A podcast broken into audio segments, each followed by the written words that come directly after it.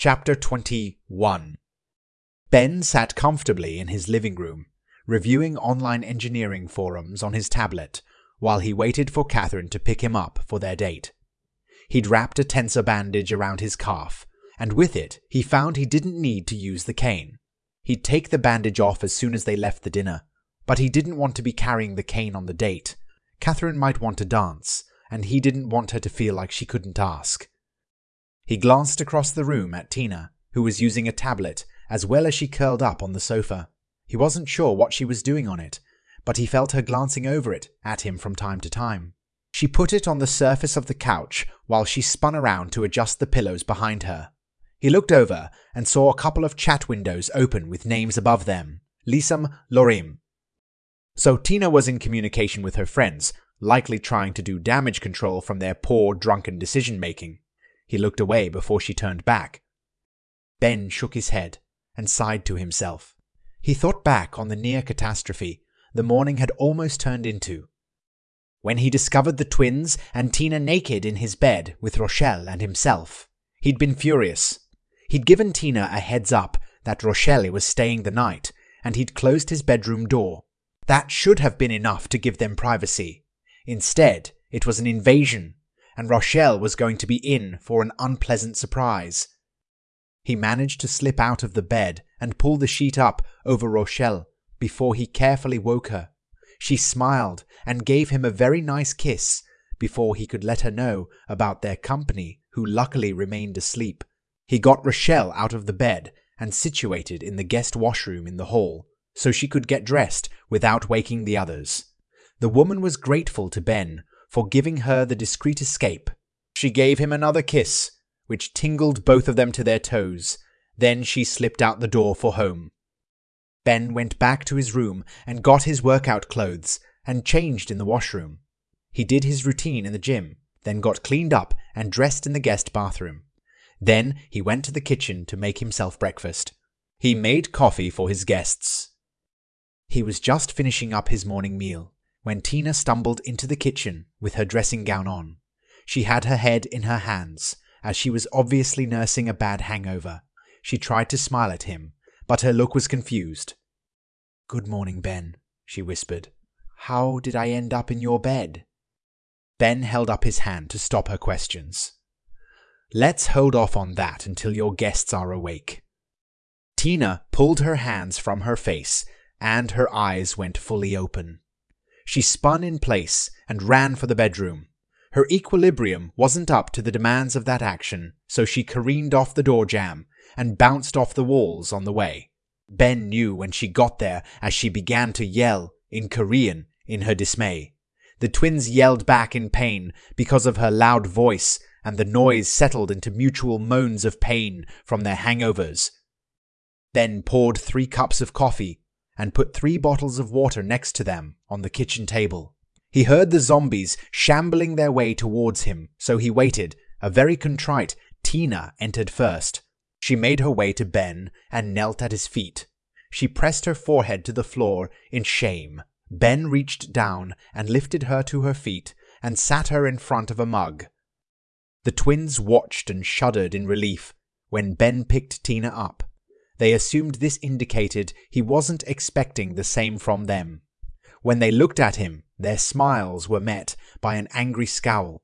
Nervously, they made their way to the other mugs. The 3 drank their coffee and sipped at their water in silence. Tina finally felt human enough to begin to apologize, but Ben immediately stopped her with a gesture. He hadn't taken his eyes off of the twins, who were becoming very nervous. He waited for them to apologize, but they showed no sign of remorse at all for their behavior. Tina was an innocent in this. He was sure. Certainly she had been in his bed, and he would talk with her about this, but the twins obviously had far more experience with clubbing than she did, yet they appeared oblivious to the reason for his ire. The 2 ladies were wearing their party clothes from the previous night, so Ben was treated to expanses of glitter-covered skin. He sighed as he realized he was going to have to throw out his sheets. There was no way he was going to infect his washing machine, and subsequently, every piece of fabric he ran through them, with the herpes of the craft world. God, he hated glitter. Their nervousness was reaching a critical point where they were trading glances with each other and Tina to determine what to do next. Ben had had enough. Lisa, Laurie, it's clear to me that you have no idea why I'm upset. The fact that you don't understand is unsettling in itself. It's time you headed home. You're not welcome back until you fully grasp what you did wrong and what you should have done. Out, now! The ladies jerked to their feet like he'd hit them with a cattle prod and scurried to the front door, Ben at their heels. They yanked on their jackets, slipped on their shoes, and were out the door in seconds. Ben turned back to the kitchen and saw Tina standing in the doorway with a sad look on her face. "I'm so sorry, Ben," she cried. Ben opened his arms and she was against his chest in a blink. She cried and he stroked her hair until he smelled the scent of smoke coming from her. He held her back and she blinked up at him in alarm. "Sorry, you need a shower. You smell of cigarettes. Do the twins smoke?" "No, but we stood close to the smoking deck at the club as there were some young men Lisa and Laurie were dancing with who smoked." Another strike against their good judgment. Ben grumbled and considered what to do next. He was very concerned about the twins' inability to grasp personal responsibility. They'd be taking care of children for Pete's sake. He got a grim look on his face. "Please go wash that stink out of your hair," he said gently to Tina, and she scurried away. Then picked up the phone in the kitchen and called Daphne. "Hello, Daphne. It's Ben." "Hi, Ben," she said, with a smile in her voice. "I just sent your daughters home." "They are just coming in. Oh, they look very unhappy. What did they do this time?" she said with genuine concern. "They're there. Good. Listen, I'm having concerns about their watching over Christopher." "What? Oh my God, what did they do?" she shrieked. "No, it wasn't what they did. That was just something stupid and potentially very embarrassing, which I was luckily able to avoid.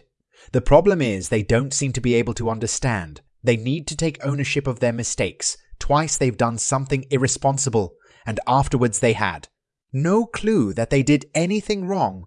So they made no efforts at all to apologize. Their actions have consequences. They have to understand that. I get that they're young, but they're going to be watching over children, Christopher included. I'm not comfortable knowing they have trouble accepting personal responsibility." There was silence at the other end of the phone, so Ben continued. "I'm sorry if I've offended you. I just have to put Christopher's safety first." "Thank you for expressing your concerns, Ben. I'll keep the position for Christopher open in case you change your mind. I'll also have a talk with the girls this morning and get to the bottom of this." Daphne made an uncomfortable sound in her throat. "I'm so sorry, Ben." "Me too, Daphne. Me too. Goodbye." He hung up. He turned and saw Tina standing in the doorway with a nervous look in her eye. Her hair was still damp from the shower. He gestured her to come in, and she immediately rushed in to sit on his knee. He'd intended for her to sit on the chair next to him so they could talk, but she looked like she needed the physical contact. She looked in his eyes for confirmation that they were still good. He took her beautiful face between his hands and tenderly kissed her. He felt her tension melt away as she leaned into his kiss. He pulled back and she swayed a little until her eyes reopened. They smiled at one another. "What will we do for daycare for Christopher?" she asked. "If Daphne can't work out a way to get her daughters to understand, then we find another daycare. This will not affect your going to university, I promise you that," Ben said firmly. They'd spent the rest of the day mostly in silence. Ben didn't need Tina to explain herself and her actions from the previous night. She knew what she did was wrong, and she owned up to it. It was done. They moved on. He let her know that his decision to bar the twins from his home shouldn't impact her remaining friends with them. She was certainly free to have any friends that she wanted. He just hoped she would be a better influence on them and keep them from influencing her like they had. He expected better judgment from her in the future. She agreed. So now he sat waiting for Catherine, while Tina worked on her friends. Ben hoped Daphne was getting serious about them as well. There was a honk from the driveway, so Ben got up and walked to the front door. Tina followed and gave him a kiss as he stepped outside. Catherine popped the trunk, and he put his overnight bag inside, then got into the passenger side. She leaned over and he gave her a kiss. "Ready for some fun," she said with a twinkle in her eye. "Ready and raring to go," he smiled back. It didn't take long to drive downtown to the hotel. They parked and checked in. After dropping the bags off in the room, they resisted the urge to try out the bed and made their way down to the banquet room. The charity dinner was to begin at 8 p.m., and Catherine's assistants had done most of the preparation work. She just needed to check in with them by 7:30 to ensure there weren't any surprises. They poked their heads in the banquet hall and were stunned to see how beautifully decorated it was. Elegant, opulent, and classic, the decor spoke of wealth and success. Ben and Catherine shared impressed looks and made their way to the small office next to the banquet room. Ben saw 3 ladies leaning over a desk, reviewing some kind of checklist. They looked up with bright smiles as Catherine swept into the room. She immediately gave them all big hugs and congratulated them on the fabulous job they'd done on making the room look stunning. They turned to Ben, and Catherine made the introductions. The tall, very slim blonde hiding behind her oversized glasses was Ingrid. Catherine explained that logistics was her specialty.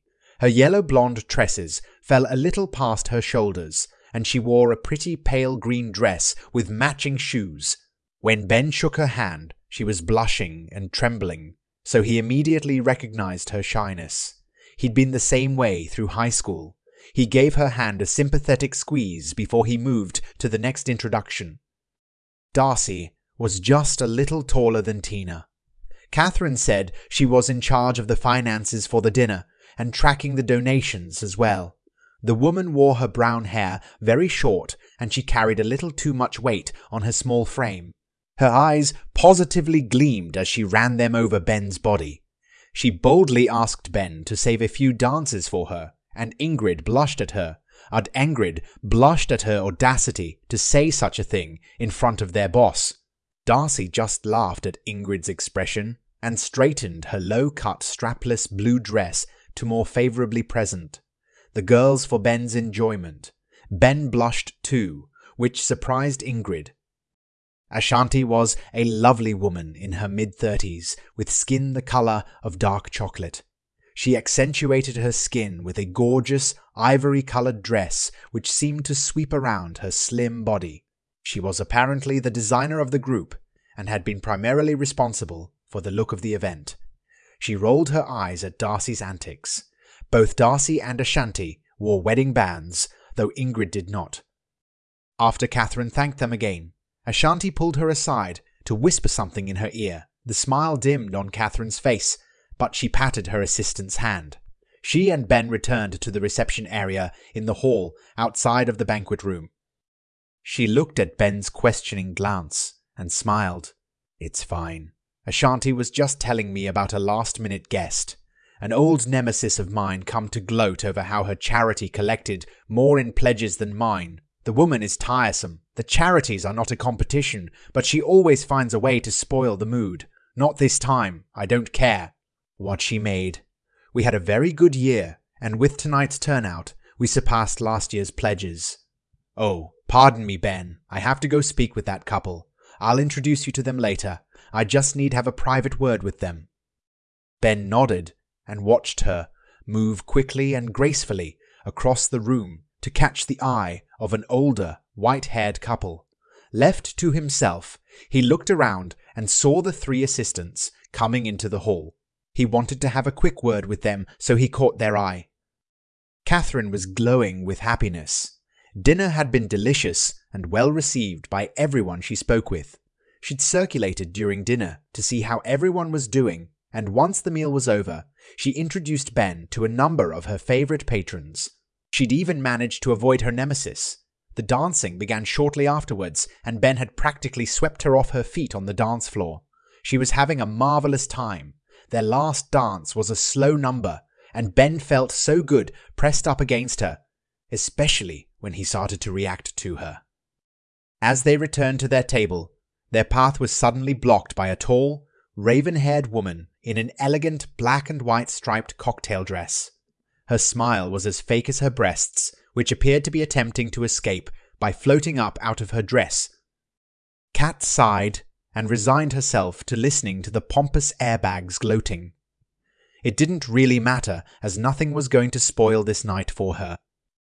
Catherine, darling, so good to finally catch you as you scurry around your little fundraiser, the woman said with a light but condescending tone.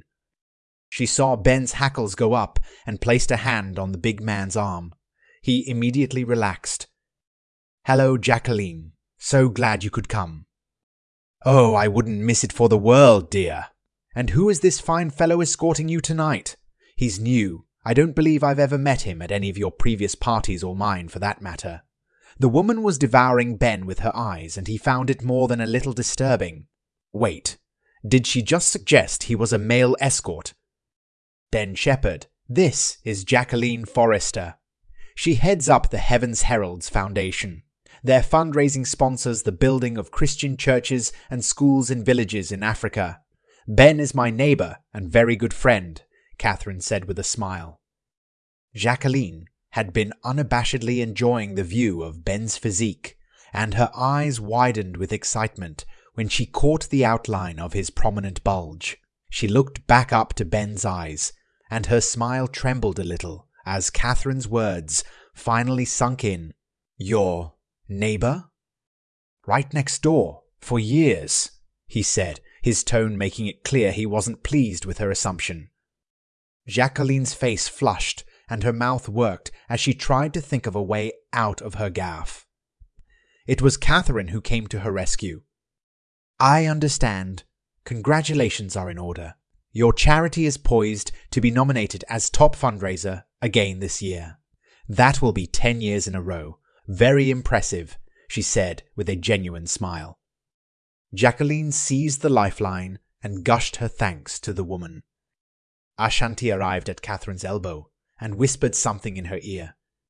I'm sorry, I have to go speak with Darcy. If you will excuse me for a minute. She squeezed Ben's hand, then slipped away. Ben was left facing the woman, whose face had returned to a look of embarrassment. The music started again, and though he didn't recognize the piece, Ben thought he had a way out of the awkwardness. Would you care to dance? Jacqueline smiled, and Ben led her to the floor. Just as they arrived, the music's beat slowed, and they realized it was going to be a slow number. Once more, the woman's face flushed. Ben just took her hand, pulled her in, and they moved with the others. The dance floor was full, so they had to stay fairly close.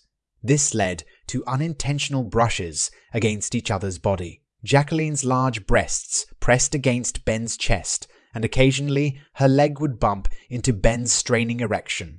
More people joined the dance floor, and Ben found himself holding Jacqueline up against his body to avoid bumping into the other dancers. The woman was beginning to look a little glassy-eyed, and her breathing was getting heavier, though she tried to maintain her poise. Ben was getting worried that Jacqueline might pass out, so he made to lead them from the dance floor. But the woman pulled him back with an almost frantic shake of her head and a quick smile to show she was fine. She began to grind against his erection subtly as they danced. Her face was flushed and her breathing was rough. Then the music stopped and the lights brightened slightly. Ben pulled away and Jacqueline made an unconscious whining sound.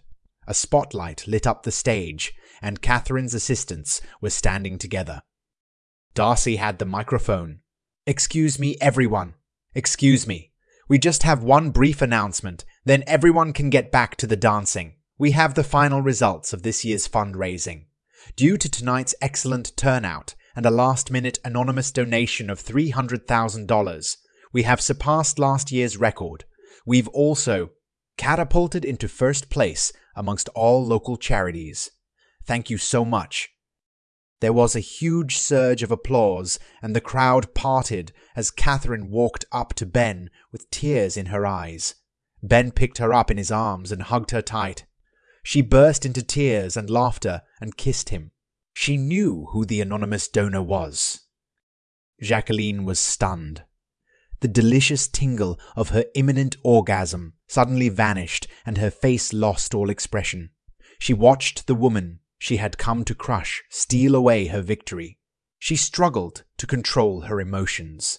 She desperately wanted to scream and attack the blonde in the big man's arms, but instead she forced a gracious, if trembling smile on her face and joined the applause.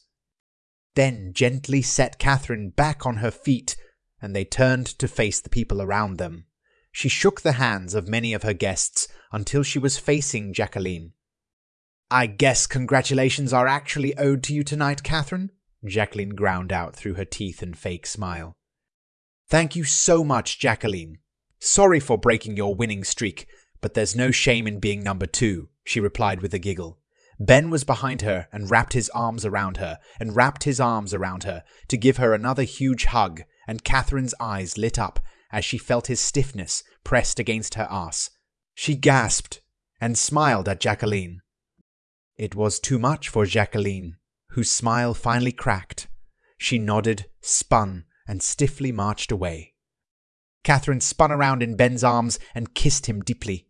"Ben, you are the absolute best."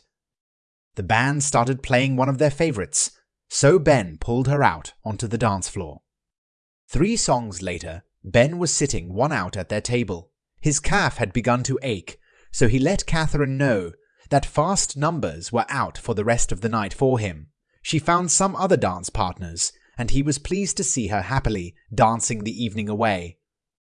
Ingrid was passing by, and Ben reached out to snag her hand. He'd seen her watching people dance, but she never joined in. She jumped when she felt someone touch her. She looked down and saw Ben smiling up at her. She blushed and sat in the chair. Ben pulled out for her. "How are you enjoying the party?" he asked her. "It's fine," she said with a shy smile. "I was wondering if you would dance with me on the next slow number. I'm afraid I've strained my calf a little too much with the fast dancing, so I'm down to slow dancing only." Ingrid's eyes were wide and her face flushed. I don't think that's such a good idea. I don't dance." "Everyone can dance a slow dance." "I'd really like it if you would share one with me, please." He looked into her eyes and she nodded. "What happened to your calf?" she asked to change the topic. "I was stabbed." "Stabbed?" she exclaimed. "Yeah. A neighbor of mine dated a man who didn't like being told he wasn't worthy of another date. He got rough with her, and I stopped him. He managed to stab me in the calf before I incapacitated him." "Are you always this heroic?" she asked. Ben winced. "No, I used to be crippled with shyness. I'm actually still pretty shy, but I'm learning to speak up when it's important." The next song began, and Ben recognized a nice, long, slow number. He stood up and held out his hand for Ingrid's. She timidly placed hers in his, and he led her to the dance floor. He caught Catherine's eye, and she gave him a big grin when she saw who he was with. Once more, the dance floor was full, so he pulled Ingrid up against his body, and they began to move with the slow, steady beat. He felt the woman trembling in his arms. "Ingrid, it's all right. You're doing beautifully. You can relax," Ben said gently. "I'm so nervous," she gasped. "Why? I'm not a scary man, am I?" he asked. "God, no. You're beautiful," she blurted, then realized what she said and tried to escape in her mortification. Ben wasn't letting her go and kept her pinned to his chest. "That was a very nice compliment. Thank you. I think you are beautiful as well," he smiled. She looked up and blinked at him. "Ingrid, a man would have to be blind to not see that. You've had several admirers watching you all night. The bass player in the band, the bartender, the man wearing the blue pinstripe jacket sitting at the table next to mine. All of these men watch you every time you pass by. Avoid the man with the pinstripes, as I believe he's married, but the other two are potential dating material. She wore a look of shock as she tried not to turn her head to look at the men he was talking about. Next time you pass them by, if you like what you see, give them a smile and see where it takes you. If you don't care for their look, just keep walking.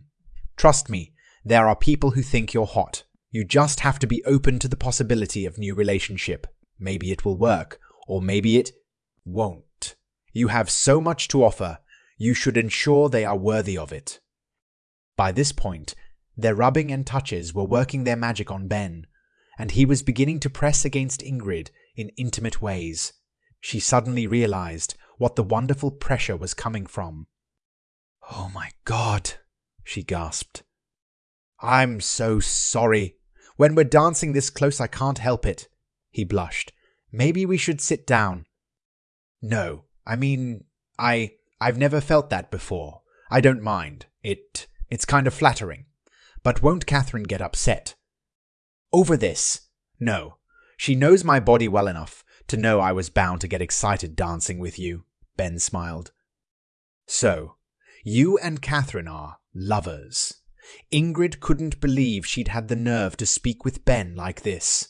He just made her feel so comfortable, like she could say anything without fear of being ridiculed.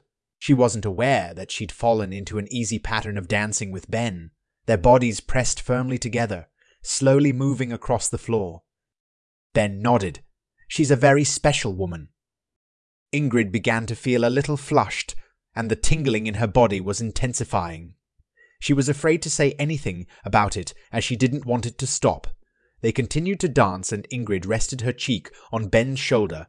She remembered seeing couples on the dance floor in high school. How were they holding each other? Oh, right.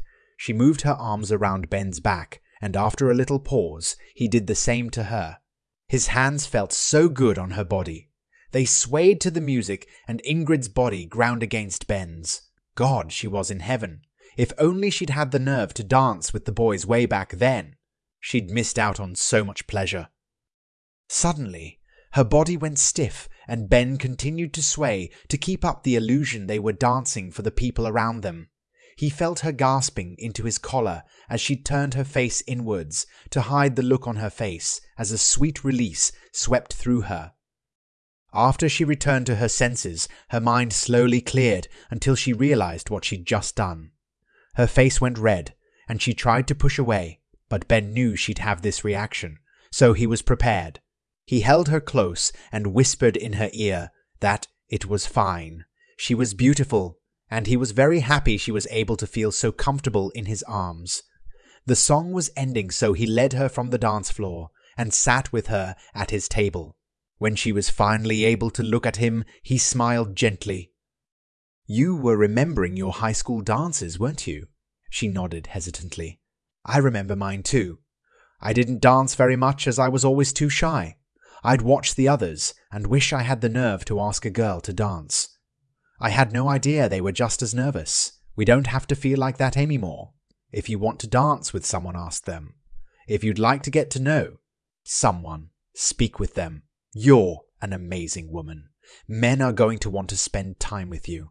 Just be careful you don't collect too many. Start with one." She grinned at that. She was looking at him with genuine affection, and he leaned over and kissed her forehead. "That's my signal to sweep in and collect my boyfriend before he's completely smitten," Catherine said as she stepped up to the table between the two. Ben looked up with a loving smile. Ingrid looked up with a guilty expression, and Catherine chuckled. "Not to worry, Ingrid. I know Ben's a physically affectionate man, but I also know he loves me, and that's all I really need to know." Ingrid's face showed her relief. Catherine looked at Ben. "The party is winding down, and I'd like to make a quick exit before I get roped into helping clean up." She grinned, knowing full well that they'd hired a crew for that task. "Oh, sure," Ben said. He turned to Ingrid. She nodded and blushed, looking at him. Catherine pulled him up and led him through the dancers to the exit. As they walked through the lobby, she occasionally stopped to say a few words to a departing guest. The general consensus was the party was a roaring success. As they passed the bar, in the lobby, Catherine stopped and stared at the figure slumped at the bar. The distinct black and white striped cocktail dress was a dead give. Away. She looked at Ben in concern, and they immediately went inside. Catherine approached from her right side while Ben went left. "Jacqueline, are you all right?" she said gently. The woman lifted her head from her arm on the bar and looked unsteadily towards the sound of the voice calling her name. Unfocused eyes swung around, trying to see who was bothering her in her misery. When they finally locked on Catherine, they went wide with exaggerated anger. You bitch! You ruined everything!" Jacqueline roared drunkenly. "What?" Catherine pulled back from the blast of rum breath and spittle. "Greg fired me! Me!" the woman squealed and tears burst forth. Ben looked questioningly at Catherine. "Greg Masters, head of the Ministry of Heaven's Voice," she explained. "Yes, Greg Masters, bitch," Jacqueline growled, dragging a bar napkin across her eyes to dry the tears. "I told him you sabotaged our 10th consecutive win, and he fired me." "Why?" Catherine asked. "He had millions of dollars of sponsorship deals locked into our winning that 10th annual award. Now he has to pay them all back, and there's no money," he called me an incompetent cunt. More tears followed the confession. Ben started the recorder app on his phone. "Where is the money? The Heaven's Herald Foundation," raised Jacqueline. "It's invested," she mumbled. "In what?" "A casino. Okay, Greg is building a casino in Las Vegas," Jacqueline growled. She suddenly got this desperate look on her face like she had to justify herself. "We use the foundation's money, and most of the sponsorship money, to purchase the land and pay for construction costs. The remaining sponsorship money would have covered the minimal needs of the charity until the casino was built and income started flowing in from that. No one sees how many churches and schools we build. They're in fucking Africa. This year we were only planning on building one of each. Now we can't afford to do even that. We would have generated far more income from the casino than we would have generated squeezing those fossils for donations. If Greg fired you, his chief fundraiser, how is he going to pay the foundation and sponsors back?" "I don't know.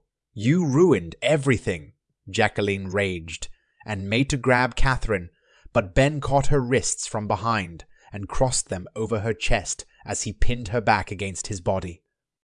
"Wah!" Jacqueline gasped as she looked down at the big arms encircling her. She looked up and saw Ben's stern face. "Oh, God, it's you. Why? Why couldn't you have been an escort? I would have hired you immediately and taken you home and done things to you that would curl your hair. I felt you. I know you have a huge cock. I would have taken that monster in my ass. This bitch could never do that for you." Jacqueline tried to hump her ass back against Ben's groin as he held her tight against her body. She almost fell off of her stool when Ben tried to angle his body away from her. To catch her, he had to jerk forward to squeeze her to his body. The woman moaned loudly as she felt his hardened cock slam against her ass. "Oh, Catherine, please let me take him in my ass. I need it so bad. Greg only fucks me once a week, and now he won't do it anymore." "Greg's married to Helen," Catherine gasped, stunned by this additional confession. "Yes, shh. Don't tell her I'm getting some of her husband's whiner. Oh, God. It's so small compared to this one. I could live without Greg's if I could have this one in my ass on a regular basis, even once a week." Ben's face was bright red, but his erection was loving the attention from Jacqueline's ass. Catherine was all grins at Ben's embarrassment, but took pity on him and reached for his phone to turn off the recording, as he couldn't reach it. She saved the file, mailed a copy to herself, and one to Helen, then walked a few steps away to make a call. Jacqueline started to pull at her arms, but Ben discovered she wasn't trying to escape. She was dragging Ben's knuckles over her stiff nipples. He held her tighter to stop that, and she moaned in raw pleasure as his cock ground between her butt cheeks, and his hands flattened her tits. Catherine returned and saw Ben's discomfort, and Jacqueline's agitated state. Sighing, she looked around and saw they were alone in the bar. She reached between the woman's legs and rubbed quickly and firmly over the woman's clit through wet panties. She put her other hand over the woman's mouth as she was moaning too loudly. Seconds later, between the heat and pressure of Ben's cock, wedged between her ass cheeks, his crushing grip on her tits, and Catherine's aggressive rubbing the woman, screamed into Cat's palm and passed out. Catherine went to wash her hands and was by Ben's side again when the police arrived. 3 hours later, Ben and Catherine left the precinct, where Jacqueline was recuperating in her cell. The police brought Greg Masters in as well. They found him in his driveway, stuffing his suitcase in the trunk of his car. He was carrying his passport, $50,000 in cash, and an e-ticket for a one-way flight to Rio de Janeiro, Brazil. Officers from the fraud division had taken a copy of Ben's recording and statements from both of them. Catherine sent messages to several of her very wealthy and influential patrons who were also patrons of Jacqueline's charity to let them know what had happened. By the time they got back to the hotel, it was almost 4 AM, and they were both exhausted. They promised each other that first thing when they woke up, they'd make up for lost time. They stripped naked and slipped under the sheets. Catherine tucked herself back against Ben, so they were spooning. "Ah, Catherine, that's not such a good idea," Ben said sleepily. She murmured, half asleep already. Ben's cock wasted no time in waking up and snuggling up between Catherine's legs. She lifted her top leg, and his cock swung up to slap against her pussy. "Oh!" She jumped and dropped her leg to capture him in place. "Oh, Ben, that's nice," she said, feeling the heat of him trapped between her thighs and pressing against her pussy. Her hips began to twitch, unconsciously, rubbing against the top of his shaft. Ben pumped his hips forward and back, sliding himself between her thighs and strongly rubbing across her now wet pussy. "Oh, Ben, that feels so good," she moaned. She moved her hands down and rubbed the head of his cock when it emerged from between her thighs. Ben gasped. He pulled back once more, and she positioned him to enter her. As Ben pushed forward, he slid smoothly into her wetness, and Catherine sighed with contentment. Ben put his hands on her hips and set up a nice, slow, long stroke, which soon had Catherine crooning her pleasure. He felt his release quickly approaching, so he slid his top hand up her side and around to her breast. He cupped the flesh in his palm and gently tugged on her nipple. Catherine gasped and pushed down harder on his cock, signaling it was time for him to increase his speed. Soon he was slamming into her, her ass making wet, slapping sounds on his pelvis.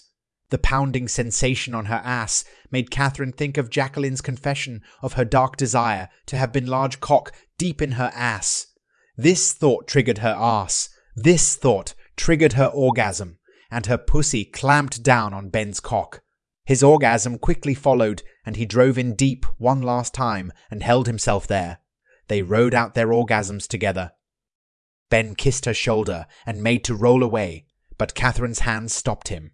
He moved back, sliding deep once more, and Catherine moaned through an aftershock.